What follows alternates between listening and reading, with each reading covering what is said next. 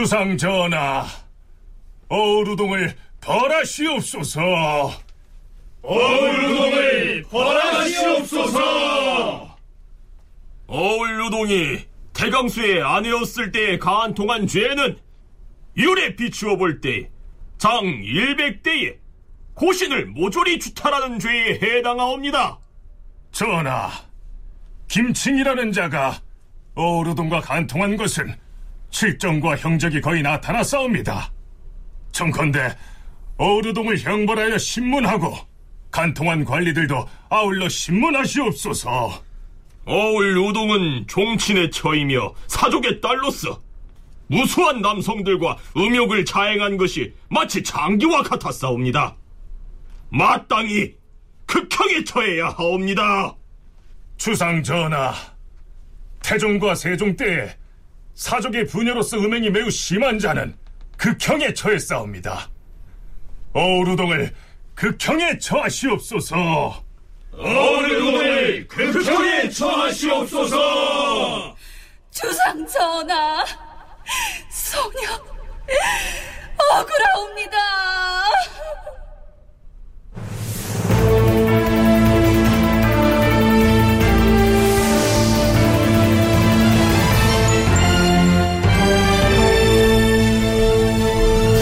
다큐멘터리 역사를 찾아서.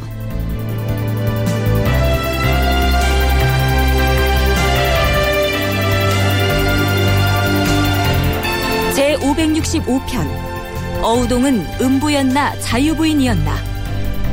극본 이상락 연출 김태성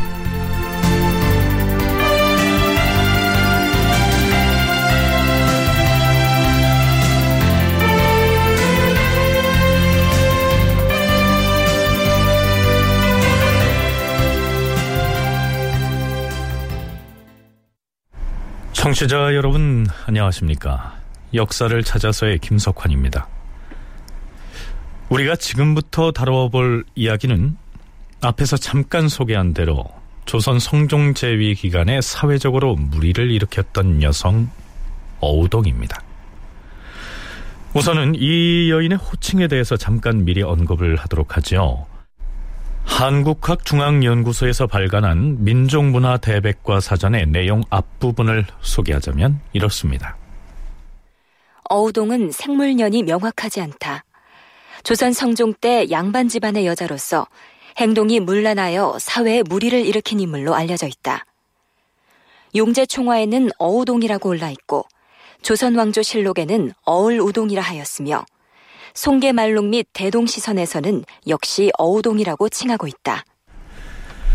성종의 왕자 시절의 이름이 실록에는 자산군, 자을산군 이렇게 올라 있기도 한데요.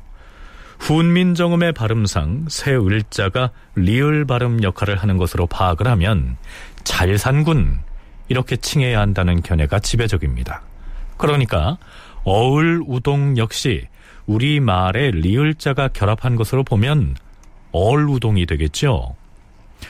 하지만 우리 프로그램에서는 일반에 널리 알려진 대로 일단은 어우동이라고 칭하겠으며 우리가 인터뷰한 학자들에게도 뭐 그렇게 칭하도록 요청을 했습니다. 자, 그럼 이제부터 어우동에 관한 이야기를 본격적으로 시작해 보기로 하죠. 우선은 성종 때 발생한 이른바 어우동 사건을 기본적으로 어떻게 이해해야 할 것인지, 그리고 그 사건이 왜 그렇게 당대 조선 사회에 문제가 됐는지 그 전부터 살펴보기로 하겠습니다.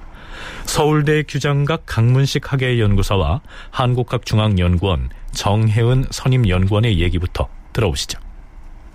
기본적으로 이제 조선이라고 하는 나라는 유교 국가를 표방했던 그러한 나라였고요.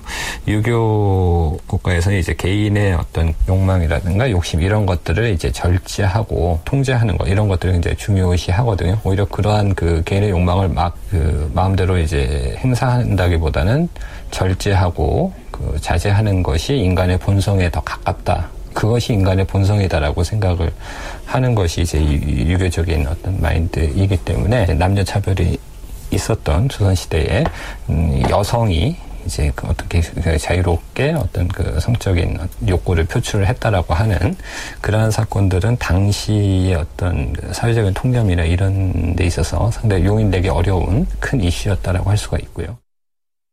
이 어우동 사건은 정절을 중요시한 조선 유교 사회의 그 희생양이라고 말씀드릴 수가 있습니다. 어우동의 사건은 한 개인의 비도덕성보다는 당대 사회의 어떤 사회적 진로나 그 지향점 속에서 결정된 사건입니다.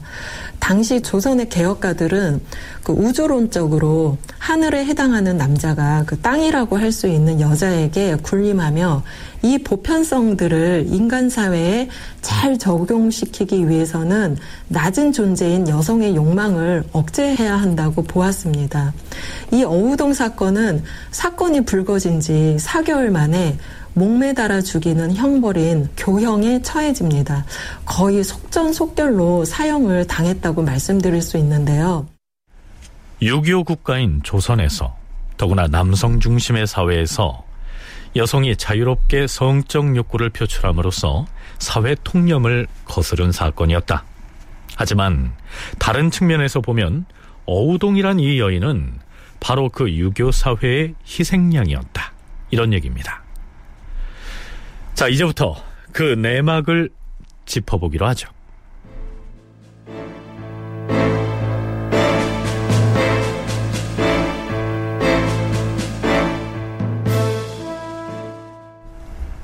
성종 11년 10월 18일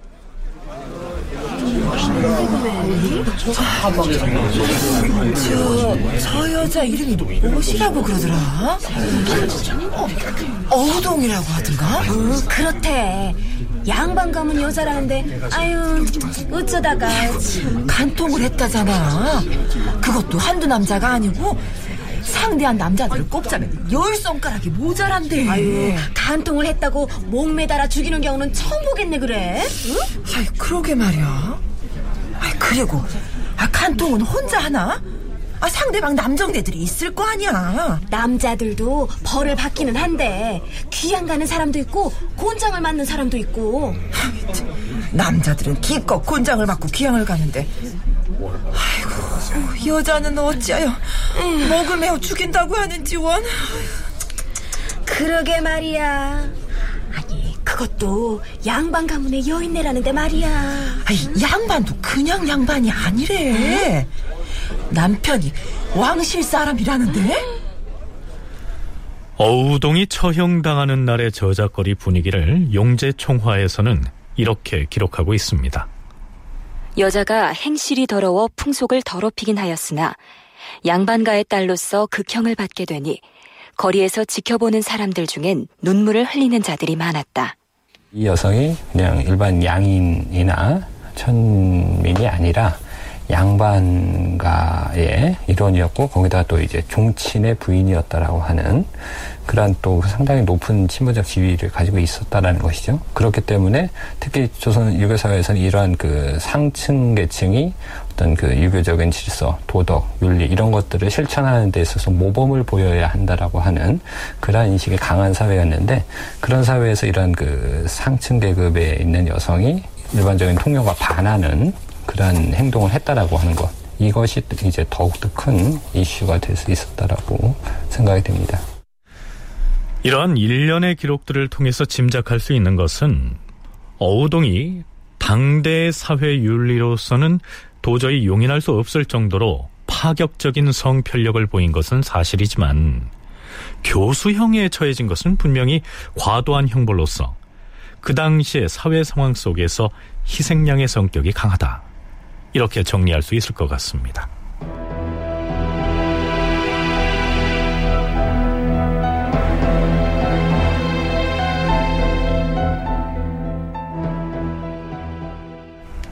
자, 그렇다면 어우동의 출신 성분부터 살펴보기로 하지요. 성종 11년 9월 2일치의 실록 기사를 보면 어우동에게 사형 언도를 내렸다는 내용을 소개하면서 이렇게 기술하고 있습니다. 의금부에서 이렇게 하려었다.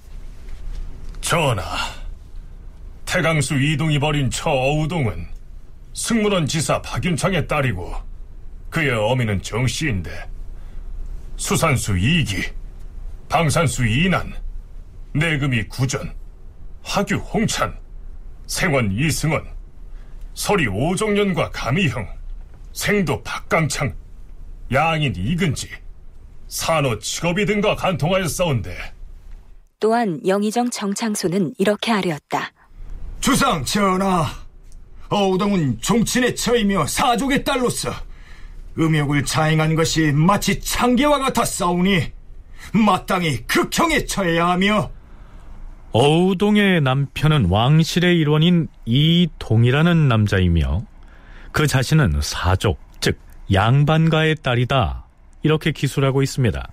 이 어우동의 아버지는 그 박윤창 이고 그 어머니는 정씨 부인으로 그 어우동의 집안은 그 여러 가지 정황을 이렇게 살펴봤을 때 그 지체도 있고 그다음에 재력도 있는 그런 집안으로 그 판단이 됩니다.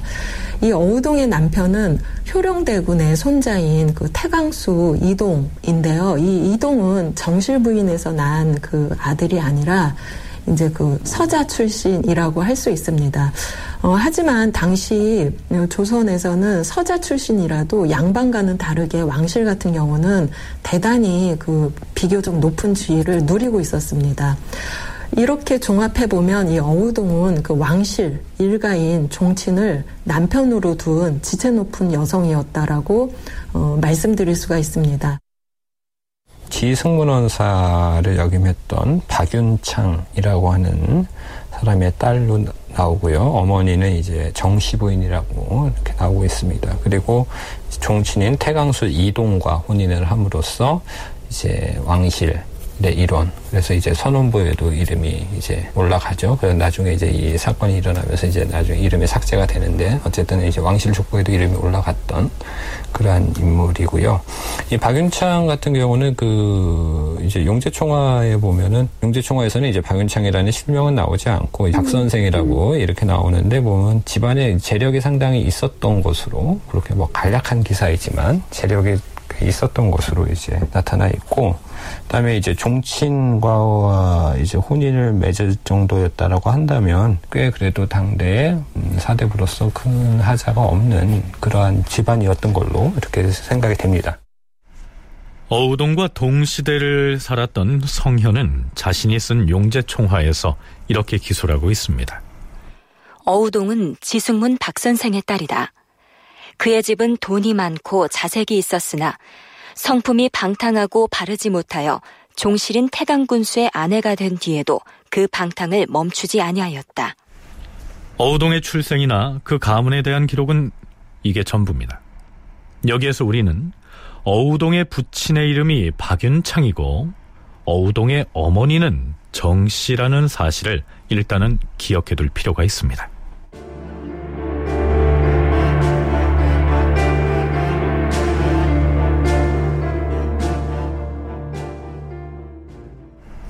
자, 그런데 이보다 앞선 세조실록에서 어우동의 아버지인 박윤창과 관련 지어볼 수 있는 좀 수상쩍은 기록을 발견할 수가 있습니다. 이러한 내용이죠. 세조 3년 5월 19일 임금이 의금부에 명하여 행호군 박윤창의 아내 귀덕을 석방하도록 하였다.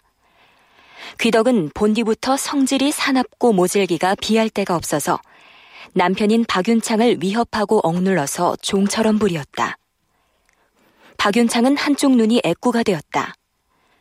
한 번은 새로 집을 지으면서 개화를 덮고 겨우 일을 마쳤을 때 박윤창이 아내와 더불어 창문을 어디에다 낼 것인가를 의논하다가 서로 뜻이 맞지 않으니 귀덕이 박윤창에게 마구 욕을 하였다.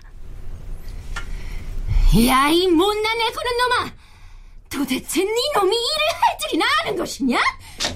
지금 네가 이까지 뛰어가는 올려서 뭘 하겠다는 것이 모자라네 그놈! 귀덕은 장대로 처마의 기와를 마구 때려 부수었다. 귀덕은 당실과 창벽도 때려 부수어서 남긴 것이 없었으니 그 성질이 사납고 모질기가 이와 같았다. 귀덕은 하인도 함부로 다루었다. 여봐라. 저 종놈이 잘못을 저질렀으니 용서할 수 없다. 아이고 마님. 저놈의 볼기를 마구 쳐라. 아이고 마님.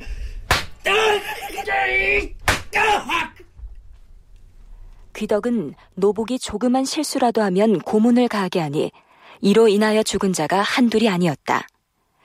이처럼 귀덕은 노비를 원수처럼 미워하였지만 남자종 중에서 기골이 장대하고 아름다운 자에게는 귀덕이 특별히 사랑하여 곁에 두고 부리었다.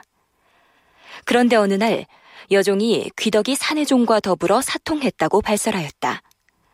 귀덕은 즉시 그 여자종과 여종의 아들을 때려 죽였는데 그 일이 발각되어서 옥에 갇히게 되었다. 귀덕의 애꾸는 남편 박윤창은 자기 아내는 죄가 없다면서 극구 변명하였으므로 옥을 지키는 관리가 웃으면서 말하였다. 아이 본래 규방에서 일어난 일은 은밀한 것이 아니오. 그대의 아내 귀독이 종놈하고 비밀리에 이러쿵 저러쿵 하였으니 아, 그대가 어찌 별일이 없다고 보장하겠는가? 응? 그러나 박윤창은 애꾸 눈에서 흐르는 눈물을 닦으면서 애처롭게 슬퍼하니 주위의 사람들이 모두 이를 비웃었다. 그런데 이때에 이르러 온 나라에 가뭄이 심하게 들었으므로 어명에 따라 귀덕을 석방하게 되었다. 자, 세조실록에 실린 기사의 내용은 이상과 같습니다. 여기에서 귀덕이라고 하는 여자는 애꾸눈을 한 남편을 하인 부리듯 하고 또 실제 자신의 하인들에게는 모질게 매질을 해서 죽이기도 한 아주 극악한 부녀자로 묘사가 되어 있습니다. 이 여성의 이름은 귀덕으로 나와 있지만 성씨가 어떻게 되는지는 밝히지 않고 있습니다. 하지만 그의 애꾸는 남편은 확실하게 박윤창이다. 이렇게 기술하고 있습니다. 우리가 앞에서 살펴봤듯이 어우동의 아버지의 이름은 박윤창이죠. 세조실록에 나오는 애꾸는 박윤창이 이 성종실록에 나오는 어우동에 붙인 박윤창이라면 그 모질고 패덕한 여인 귀덕은 어우동의 어머니가 되는 것입니다. 하지만 그 박윤창이 어우동의 아버지 박윤창인지 그리고 그 귀덕이 어우동의 어머니 정씨와 같은 사람인지를 입증할 만한 다른 증거는 없습니다. 시간차도 좀 있어 보이고 그다음에 또 하나는 이제 태강수 이동과 이제 혼인을 했는데 그러니까 어쨌든 뭐 이 태강수 이동이 뭐 당시에 이제 반계의 뭐 종친이긴 하지만 어쨌든 이제 종친과 혼인을 할 정도라면은 그 상대 집안을 어느 정도 이제 보게 되는데요. 이제 1457년에 있는 그 실록의 기사에 실록에 그렇게 날 정도로 그 집안에 문제가 있다라고 평가가 낮다라고 한다면 그런 집안을 이제 종친과 혼인을 시켰겠는가? 이, 이 시 간적으로 봤을 때 이 태강수의 혼인이 정확히 언제인지 모르겠지만 하여튼 1457년보다는 뒤의 일이었을 걸로 생각이 되니까요. 그런 점을 고려해 봤을 때 이 동명이인으로 봐야 되지 않을까. 만일 그 애꾸는 박연창과 귀덕이라는 매우 패악한 여성 사이에서 어우동이 출생을 했다면 왕실의 일원인 이동이라는 사람이 그런 집안 출신의 어우동과 혼인을 했겠느냐. 그런 점을 놓고 볼 때 그 애꾸는 박윤창과 귀덕은 어우동의 부모가 아닐 가능성이 높다. 강문식 연구사의 견해가 그러합니다. 그런데 정혜은 연구원은 여러 정황으로 볼 때그 애꾸는 박윤창과 귀덕이 실제 어우동의 부모일 가능성도 있다고 분석합니다. 어, 정황상으로는 맞을 것 같은데 저도 이제 사료를 다시 봤는데 이 세조실록에서는 귀덕이라고 나오고 성종에서는 정씨라고 나온 거 보면 다른 여성일 가능성도 있지만 그 음행이라는 데 그 초점을 맞추면 아, 또 귀덕이지 않을까. 그리고 이제 또 한 가지는 세조실록을 작성한 그 사관들과 그 다음에 성종실록을 작성한 사관들이 서로 다르기 때문에 당신은 귀덕이라고 했다가 이쪽에 와서는 정씨라고 했을 가능성도 있습니다. 그래서 이 부분은 어, 다른 자료가 나와가지고 서로 좀 교차로 체크가 될 때 더 확신 을 갖고서 귀덕과 정씨 부인이 동일 인물인지 아닌지를 맞춰봐야 될 것 같습니다. 음행이라고 하는데 초점을 맞추면 그 귀덕이란 여성이 어우동의 어머니일 가능성이 있다는 얘기인데요. 자, 이게 무슨 뜻일까요? 성종 11년에 어우동에게 사형을 언도하면서 그 간통의 행적을 나열한 내용 중에는 이러한 대목이 있습니다. 사람들이 어우동의 어미 정씨도 음행이 있을 것을 의심하였는데 그 어미가 일찍이 이렇게 말하였다. 사람이라면 누군들 정욕이 없겠는가. 내 딸이 남자에게 혹하는 마음이 다만 좀 심할 따름이다. 이것이 무슨 죄인가? 여기에서 사람들은 어우동뿐만이 아니라 그의 어머니인 정 씨의 음행도 거론하고 있는데요. 세조실록에 나오는 귀덕 역시 기골이 장대한 남자 종을 편애했다고 나오고 있어서 그 점에서 본다면 귀덕이라는 여자가 바로 어우동의 어머니 정씨일 가능성이 있다. 뭐 이런 얘기입니다. 하지만 아직 명확하게 입증이 되지 않은 상황이기 때문에 우리는 세조실록에 나오는 귀덕과 실제 어우동의 어머니 정씨는 별개의 인물인 것으로 일단은 간주하겠습니다. 자칫 그 어머니의 끼를 물려받아서 어우동이 음행을 저질렀다. 뭐 이런 선입견이 작용을 하게 된다면 어우동 사건을 객관적으로 바라보는데 방해가 될 것이기 때문입니다.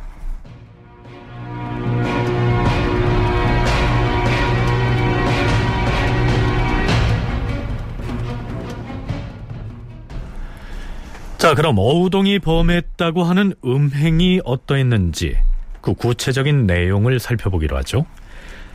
조선 왕조실록 성종 11년 10월 18일의 기록에 의하면 어우동이 처음으로 저지른 간통의 대상은 은장, 즉 은을 다루는 장인이었습니다. 은수저나 은그릇을 만드는 기술자였단 얘기입니다.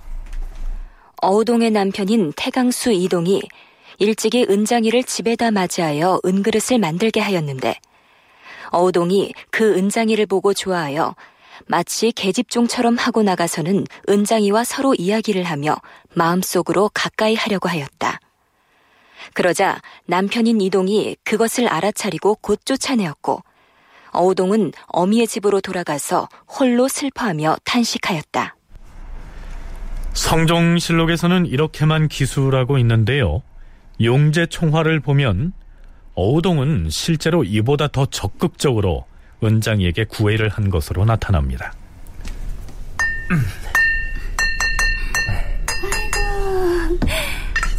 어쩌면 이리 솜씨가 좋을꼬. 이 은그릇에 밥을 담아 먹으면 반찬이 없어도 밥맛이 절론하겠네. 거포하니 이 집 종인 모양인데 여기 와 있는 걸 주인이 보면 지청구 들을 것이니까 그만 가서 볼 일이나 보지 그래? 지금 안주인 바깥주인 다 외출하고 집안에 없답니다. 그래서 지금은 내가 이 집 주인이나 마찬가지지요. 참. 그 노비는 세상이 뒤집어져도 노비인 것이지 주인은 무슨? 그러지 말고 내가 시원한 수정과를 대접할 테니까 잠깐 저기 내실로 들어가서 자 어서요. 아, 이팔 놓지 못하겠어? 아, 왜 이래? 내가 정녕 계집종으로 보이시오. 내 이 집의 안주인이요. 아, 아니 그 계집종의 차림을 하시고서 그... 그대가 마음에 들어서 일부러 차림을 이렇게 하고 나왔어요.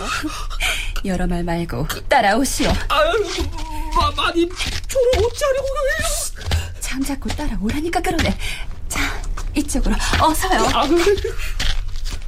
어우동은 남편이 나가고 나자 계집종의 옷차림을 하고서 은장이 옆에 앉아 그릇 만드는 솜씨를 칭찬하더니 드디어 내실로 끌어들여 날마다 마음대로 음탕한 짓을 하다가 남편이 돌아오면 몰래 숨기곤 하였다. 그의 남편은 자세한 사정을 알고 마침내 어우동을 내쫓아버렸다. 그러자 어우동은 친정으로 쫓겨난 다음에 그때부터는 자유롭게 이 남자 저 남자를 만나면서 간통 행각을 벌였다는 얘기입니다. 그런데 어우동이 남편에 의해서 내쫓긴 내력이 사실과는 조금 다릅니다. 어우동 사건이 조정에 알려진 그 해는 1480년, 즉 성종 즉위 11년입니다. 그런데 이보다 약 4년 전인 그 종부시, 이 종부시는 그 종친들에 관한 사무를 맡아보는 그 관서인데요. 이그 종부시에서 이동을 고발합니다. 그 성종에게 뭐라고 고발을 하냐면 이 이동이 종친으로서 첩을 사랑하다가 아내의 허물을 들추어서 제멋대로 쫓아버렸다. 이제 이렇게 고발을 합니다. 여기서 종부시에서 말하는 그 아내 허물은 제가 생각했을 때 바로 그 어우동 사건, 바로 그 젊은 은장이 사건을 저는 말한다고 생각을 합니다. 자, 4년 전에 어떤 일이 있었다는 걸까요? 바로 그 4년 전인 성종 7년 9월 5일치의 기사를 보면 왕실 종친을 관리하는 종부시에서 어우동의 남편인 이동과 관련해서 임금에게 이렇게 건의합니다. 주상 전하, 태강수 이동은 기생 영경비를 매우 사랑하여 그 아내 박씨를 버렸사옵니다. 대저, 정치인 자가 기생첩을 사랑하다가 아내의 허물을 들추어 제 멋대로 내쳐서 이별을 하였사옵니다. 또한 그의 처 박씨에 관련된 일이 알려지게 되면 그 패단의 근원을 막기 어렵사옵니다. 청컨대 이동에게 명하시어 박씨와 다시 결합하게 하고 이동의 죄는 주상 전하께서 재결하시옵소서. 이동에게 아내 박씨와 재결합하게 하고 이동의 고신을 거두도록 하라. 어명대로 처결하겠사옵니다, 주상 전하. 이렇게 된 일입니다. 그러니까 어우동이 처음 집에서 쫓겨난 것은 물론 그녀가 은장이와 간통한 잘못도 있지만 남편인 이동이 연경비라고 하는 기생과 정분이 나서 어우동을 쫓아낸 것인데요. 막상 사형 언도를 내리면서는 어우동의 간통 편력을 나열하는 대목에서 남편인 이동이 기생을 사랑해서 어우동을 내쳤다라는 대목은 뺀 것입니다. 자, 왜 그랬을까요? 정혜은 연구원의 얘기 들어보시죠. 성종이 마지막에 그 형을 언도하면서 이동의 잘못을 빼고 빼고 기술한 것은 저는 두 가지 의미가 있다고 봅니다. 그러니까 하나는 이미 4년 전에 그 이동의 잘못을 처벌을 했기 때문에 여기 와서 다시 거론하지 않았을 수도 있다. 그게 이제 저의 생각이고요. 두 번째는 이동의 잘못을 들추어내면 처벌의 상징성과 어떤 의도가 희석될 우려가 있기 때문이 아니었을까. 다시 말씀드리면 오로지 어우동의 잘못이어야만 이 교형을 내리는 이 조정의 결정이 올바른 결정이 되기 때문에 그 이동의 이러한 그 어떤 잘못들을 그 마지막 사형을 언도하는 그 이 판결문에서는 제시하지 않은 것이 아닐까. 어우동의 간통 혐의를 단죄하는 판결문 성격의 문서에 4년 전에 그녀의 남편이 기생과 연분이 났던 이야기를 끼워 넣게 되면 어우동의 간통죄가 희석될 우려가 있기 때문에 구태역 끼워 넣을 필요가 없었을 것이다. 이런 얘긴데요. 강문식 연구사의 견해도 비슷합니다.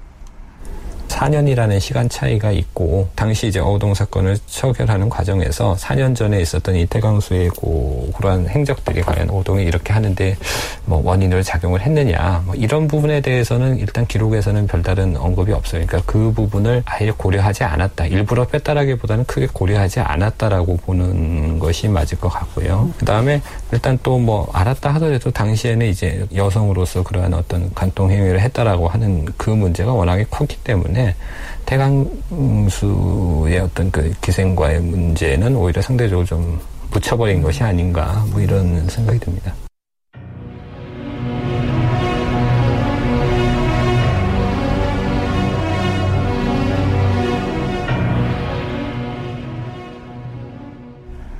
자, 그럼 이제부터 어우동이 집에서 쫓겨난 이후에 벌인 간통 행각을 짚어보겠습니다. 그 전에 한 가지 짚고 넘어갈 것이 있는데요. 그 전에 종부시에서 어우동의 남편 이동이 연경비라고 하는 기생을 사랑해서 아내인 어우동을 내쫓았을 때 분명히 성종이 이렇게 어명을 내렸지요. 이동에게 아내 박씨와 재결합하게 하고 이동의 고신을 거두도록 하라. 그렇다면 어우동의 남편인 이동은 이때 성종의 명령대로 쫓아낸 어우동과 재결합하게 될까요? 문헌상으로는 재결합을 한 것처럼 돼 있는데 그 기존 연구에 보면은 뭐 형식적으로는 재결합을 한 것이지만 사실상은 따로 살았던 것이 아니겠느냐. 왜냐하면 그러한 그 어우동의 그러한 행적이나 이런 걸 봤을 때 이제 따로 살았던 것이 아니겠느냐. 뭐 이런 추측을 한 연구들이 있습니다. 그러니까 요즘 식으로 말하면 일종의 별거라는 것인데 그- 그게 이제 그 당시 이제 용인이 될 수 있는 건지는 잘 모르겠는데요. 어쨌든 그걸 봤을 때는 이제 태강수 쪽에서도 어떤 중부시에서 이제 재결합하라는 그러한 지시를 잘 안 따랐던 것이 아닌가. 그러니까 형식적으로만 알았다고 하고 이게 따르지 않았던 것이 아닌가 이렇게 이제 좀 추정이 되는 것이죠.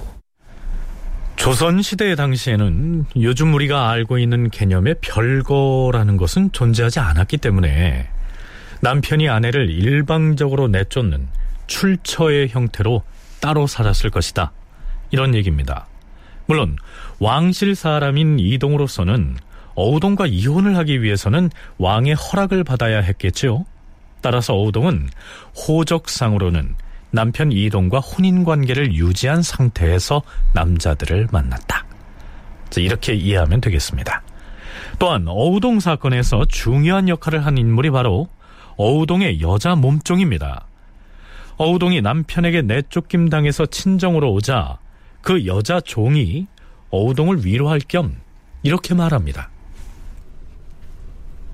마님, 사람이 살면 얼마나 산다고 그렇게 상심하고 탄식하는 것입니까? 마님, 혹시 사원부 아전인 오종년이란 남자를 아십니까? 오종년이라 하였느냐. 나는 잘 모르는 사람인데. 마님, 오종년이란 사람은 용무가 아름답기가 마님의 남편 태강수 이동보다 월등히 낫습니다요. 용무뿐인가요? 집안도 천하지 않으니 마님이 배필을 삼아볼 만 합니다. 마님께서 만약 생각이 있으시다면 쇳내가 마땅히 마님을 위해서 오종년 그 남자를 불러오겠습니다요. 뭐, 어디, 크리에 보거라.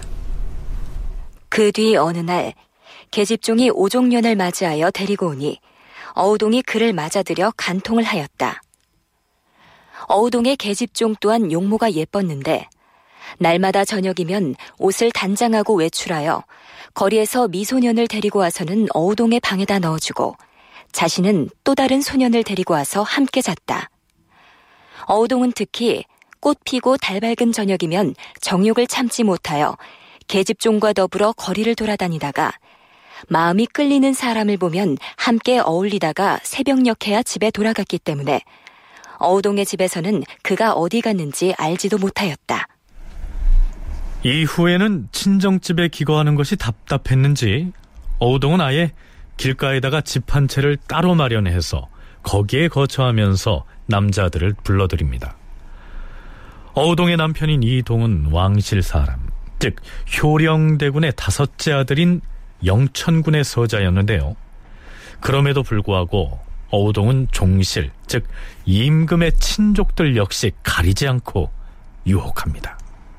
일찍이 어우동은 변복을 하고 종실인 방산수 이난의 집 앞을 지나게 되었다. 마침 그때 이난이 어우동을 맞아들여 간통을 하였는데 남녀의 정오가 매우 두터워서 이난이 자기의 팔뚝에다 어우동의 이름을 새기기를 청하여 먹물로 새기었다. 또한 어우동은 단오날에 화장을 하고 나가 놀다가 도성 서쪽에서 그네 뛰는 놀이를 구경하고 있었는데 역시 왕실 종친인 수산수 이기가 어우동을 보고 반해서 그 계집종에게 물었다. 여봐라. 네 주인은 네 집의 여자인고? 음, 글쎄요. 내금 위에 첩이라고 해두죠. 나는 남양 경절이니라. 네 주인에게 가서 나하고 같이 남양 경제에 갈 의향이 있느냐고 물어보아라. 알겠습니다, 나리. 마님, 저 나리께서 남양 경저에 함께 가시겠냐고 묻습니다요. 저 나리는 나이도 젊어 보이고 코도 큰 것이 마님이 좋아하실 상입니다요. 남양 경절이라 하였느냐. 함께 가겠다고 이르라. 이렇게 해서 어우동은 종실인 수산수와도 정을 통합니다. 앞에서 이 수산수의 관직이 경절이라고 했는데요. 경절한 서울에 있으면서 지방관청에 서울에 관계되는 사무를 대신 봐주는 곳을 일컫고요. 거기에서 일하는 관리를 경절이라고 합니다. 그러니까 수산수 이기는 서울에 있는 남양군 출장소에서 일하는 관리였던 것입니다. 그 뒤에도 어후동의 음행은 계속됩니다. 전의감의 생도인 박강창이 노비를 파는 일로 인해 어우동의 집에 이르러서 값을 직접 의논하기를 청하였다. 어우동은 박강창을 보고 반하여 꼬리를 쳐서 맞아들여 간통을 하였는데 어우동이 그를 가장 사랑하여 또 그의 팔뚝에다 이름을 새기었다. 또한 이근질한 자가 있었는데 어우동이 음행을 좋아한다는 소문을 듣고 간통하려고 마음을 먹었다. 그는 직접 어우동이 사는 집에 대문에 이르러서 거짓으로 방산수의 심부름을 온 사람이라고 칭하니 어우동이 나와서 이근지를 보고는 문득 붙잡고서 간통하였다. 내금 위에 구전이라는 남자는 어우동과 담장을 사이에 두고 살았는데 하루는 어우동이 정원에 나와 있는 것을 보고 마침내 담을 뛰어넘어 서로 붙들고 곁방으로 들어가서 간통하였다. 생원 이승원은 일찍이 집 앞에 서 있다가 어우동이 걸어서 지나가는 것을 보고 그 계집종에게 물었다. 이리 오너라. 왜 그러십니까, 나리? 네가 모시고 가는 저 여인은 지방에서 뽑아올린 새 기생이 아니냐? 맞습니다요, 나리. 아, 그래. 이승원이 어우동의 뒤를 따라가며 희롱도 하고 말도 붙이며 드디어 어우동의 집에 이르렀다. 드디어 어우동이 그를 불러들여 침방으로 들어갔다. 이승원은 한쪽에 놓여 있는 검은 골을 보고서 그것을 가져다가 연주하였다.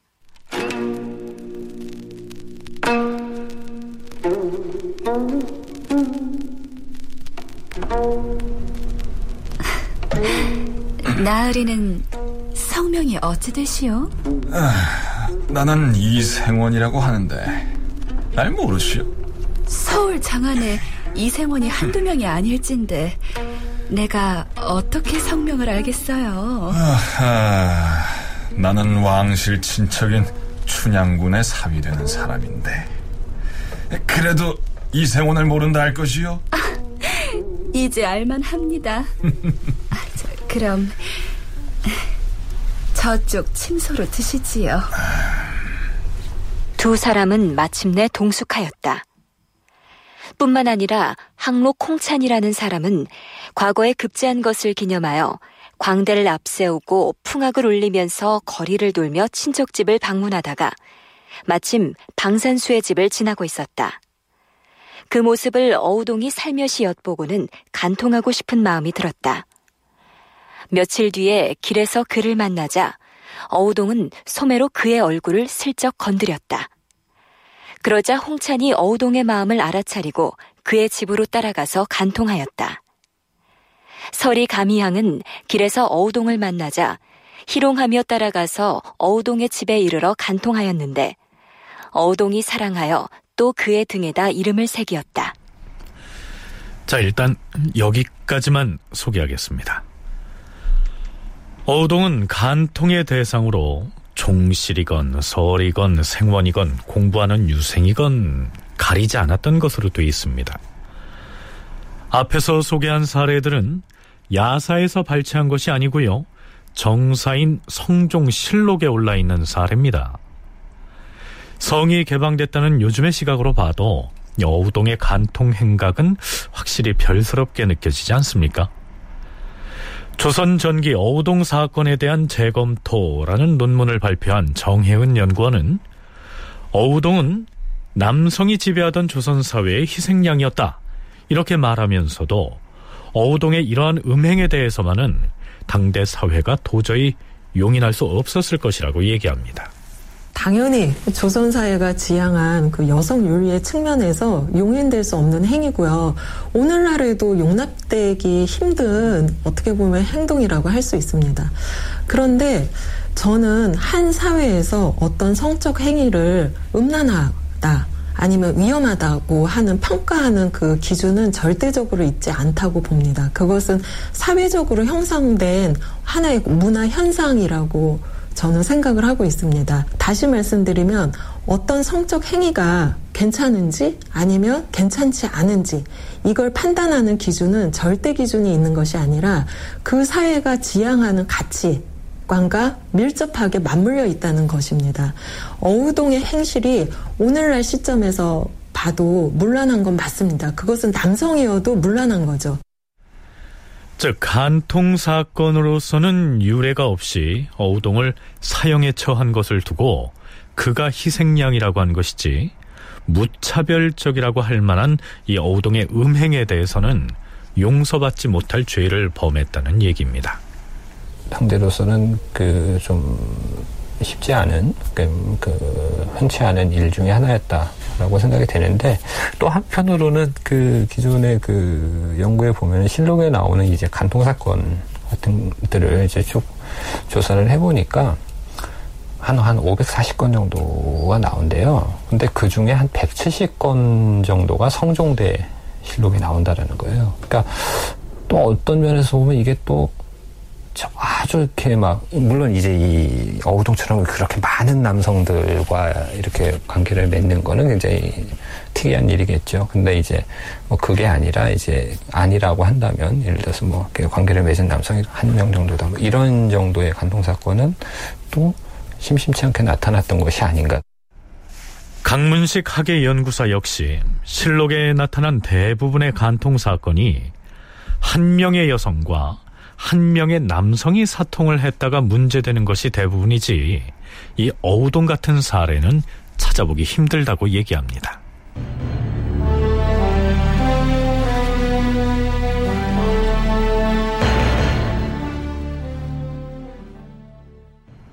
여기에서 한 가지 짚고 넘어가기로 하지요.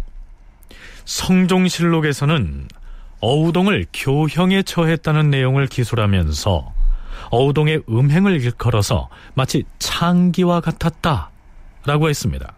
그렇다면 기녀, 즉 기생의 성에 대한 일반의 인식은 어땠을까요?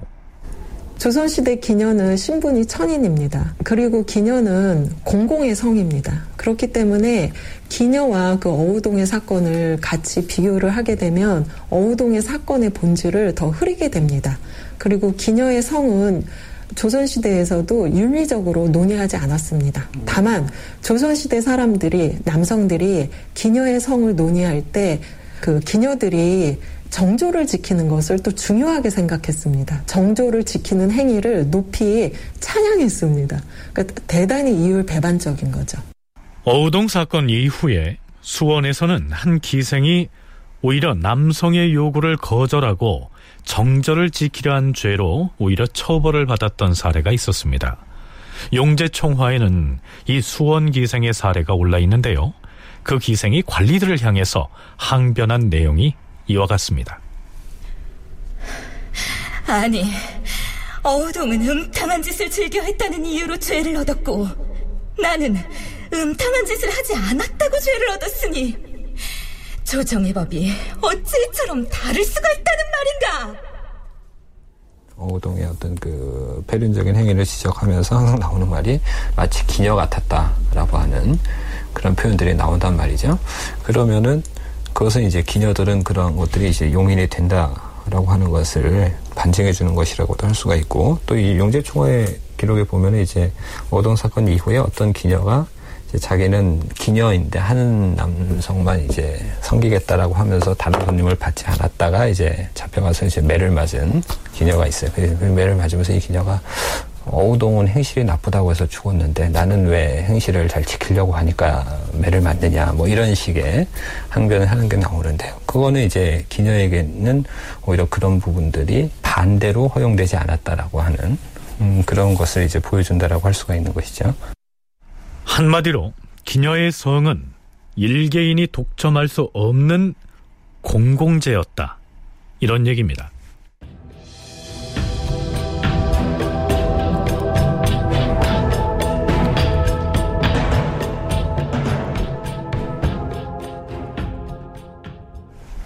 어우동의 음행 사례 중에서 두 가지를 더 소개하기로 하겠습니다. 어우동은 숱한 남자들을 상대했지만 모두가 다 양반 신분의 인물들이었는데요.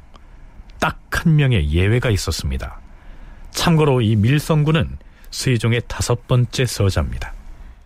밀성군의 시중을 두는 종 중에 직업이라는 자가 있었다. 직업이는 어우동의 이웃에서 살고 있었다. 그런데 어느 날 새벽에 어우동이 집을 나서는 것을 보았다. 깜짝이야. 누, 누구요? 아니, 너는 밀성군 댁의 종놈이 아니냐? 어인 일로 남의 집 대문간을 기웃거리느냐? 아, 그런데 양갓집 마님께서 이 새벽에 어디를 가시는 길입니까? 내가 어디를 가든 니놈이 대체 무슨 상관이란 말이냐? 상관이 없겠지만 만일 사방에 크게 떠들어서 마님께서 어두운 새벽에 마시를 나가더라고 소문을 내면 어찌 되겠습니까요? 이런 경을 칠놈 같으니라고. 그래. 니놈이 원하는 것이 무엇이냐? 소인이 원하는 것을 마님께서 몰라서 물어보시는 것입니까? 그래. 잠시 나를 따라 집 안으로 들어오너라.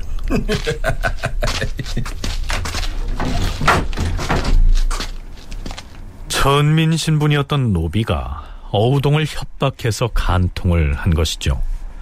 간호, 즉 종이 양반가의 규수를 협박해서 간통을 했다. 상하 귀천의 신분 질서가 엄격했던 조선 사회에서 최하층 천민 신분인 종이 왕실의 부인인 어우동을 겁박해서 간통을 했으니까 뒷날 무시무시한 형벌을 받지 않았을까요? 간통 사건 연루자들에 대한 형벌 문제에 대해서는 다음 시간에 소개하겠습니다. 자, 앞에서 소개했던 왕실 종친인 방산수, 즉 방산 군수인 이난과 어우동은 서로 정을 통한 뒤에 마치 부부처럼 지냈던 것으로 용제총화에 기록돼 있습니다. 어우동은 방산 군수와 더불어 사통하였는데 군수는 나이가 젊고 호탕한 성품이었으며 시를 지을 줄 알았으므로 어우동이 이를 사랑하여 수시로 자기 집으로 맞아들여서 부부처럼 지냈다. 하루는 방산 군수가 어우동의 집을 찾아갔는데 이리 오너라. 예. 날이 오셨습니까요? 네 주인 마님은 안에 계시느냐? 송과오나 마님께선 오늘 낮에 봄놀이 나가셨다가 아직 돌아오지 않았습니다요. 아, 그래. 그럼 안에 들어가서 기다리면 되겠구나. 예, 그래 하셔요, 나리. 여종의 안내를 받아서 어우동의 방으로 들어간 방산수는 벽에 걸린 어우동의 적삼을 보자 시심이 발동했던 모양입니다. 여봐라. 지필목을 가지고 오너라. 예, 나리.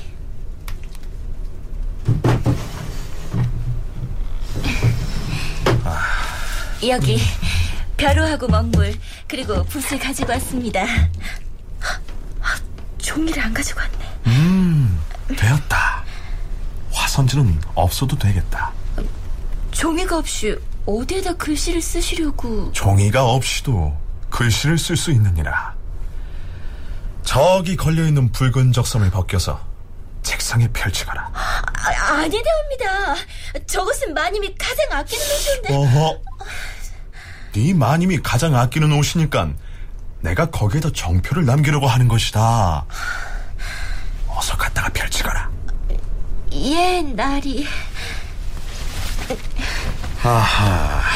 그러면 어디 한 수 적어볼까? 이때 방산수가 어우동의 붉은 적삼에다가 썼다는 시의 구절들이 성현의 용제총화에 소개되고 있습니다. 그 내용을 한글로 풀어서 운율에 맞춰서 의역을 하면 내용이 이렇습니다.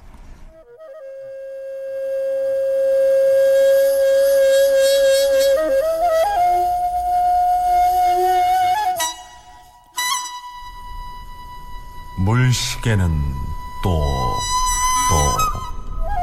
기운이 맑은데 흰 구름 높은 달빛은 밝기만 하구나. 방 안은 고요하되 향기가 남아 있으니 아 나는 이렇듯 꿈속에 나누던 정을 여기에 그리누나.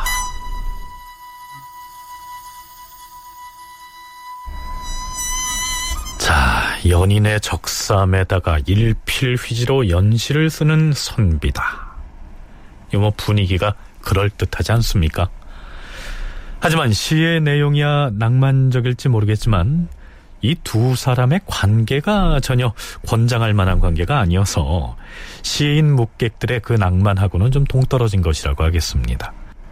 그런데 어우동의 붉은 적삼에다가 연시를 썼던 그 방산군수 이나는 밀성군 집안의 종 직업이가 어우동을 협박해서 간통하던 그때 이미 간통죄로 체포돼서 의군부에 갇혀 있었습니다. 어우동이 감옥으로 면회를 갔는지 아니면 방산수가 사람을 시켜서 어우동에게 전했는지는 알 수 없지만 두 사람 사이에 이러한 대화가 오간 것으로 실록에 기록돼 있습니다. 어우동이 마침내 밀성군의 종 직업이를 안으로 불러들여 간통을 하였다. 바로 이때 방산수 이난이 옥중에 있었는데 어우동에게 이렇게 일렀다. 예전 세종 때 감동이라는 여자가 간통을 하였는데 그가 상대한 간부들이 아주 많았기 때문에 그로 인하여 감동은 중죄를 받지 아니하였느니라. 그러니 너도 사통한 남자들을 숨김없이 그리고 되도록 많이 끌어대면 중죄를 면할 수 있을 것이다. 방산수 이나는 어우동에게 이렇게 조언을 해줬다는 것입니다. 그리고 그 다음에 이어지는 실록 기사는 이렇습니다. 방산수의 말을 듣고 어우동이 간부를 많이 열거하고 방산수 이난 역시 어유소, 노공필, 김세적, 김칭, 김휘, 정숙지 등을 끌어대었으나 모두 증거가 없어서 죄를 면하게 되었다. 방산수 이난이 이렇게 공술하였다. 전하, 어유소는 일찍이 어우동의 이웃집에 피접하여 살았사온데 은밀히 어우동에게 사람을 보내어서 자기 집으로 어우동을 맞아들여 사당에서 간통을 하고 뒷날 만날 것을 기약하여 옷가락질을 주어 심표로 삼아 싸웁니다. 또한 김희는 어우동을 사직동에서 만나 길가의 인가를 빌려서 그곳에서 정을 통하여 싸웁니다. 우리가 지난 시간에 다룬 서북면 정벌에서 총사령관을 맡았던 장본인이 바로 어유소 아니었습니까? 방산수의 말에 의하면 이 어유소가 어우동과 간통을 했다는 것입니다. 그런데 실록의 그 기사에 의하면 어유소 등은 실제로는 간통을 한 적이 없는데 방산수가 어우동에게 되도록 많은 사람을 간통 대상으로 거론하면 가벼운 처벌을 받을 것이다. 이렇게 조언을 한 결과 이 어유소 등의 무고한 사람들의 이름이 거론됐다. 이렇게 되어 있습니다. 정말 그들은 혐의가 없을까요? 혹은 실록에 기술된 이러한 구절들이야말로 어유소 등 고관 대작을 무혐의 처리하기 위한 장치는 아니었을까요? 자, 어우동 그리고 어우동의 간통 대상 남성들이 어떤 처벌을 받게 되는지 그 내용은 다음 주 이 시간에 소개하겠습니다.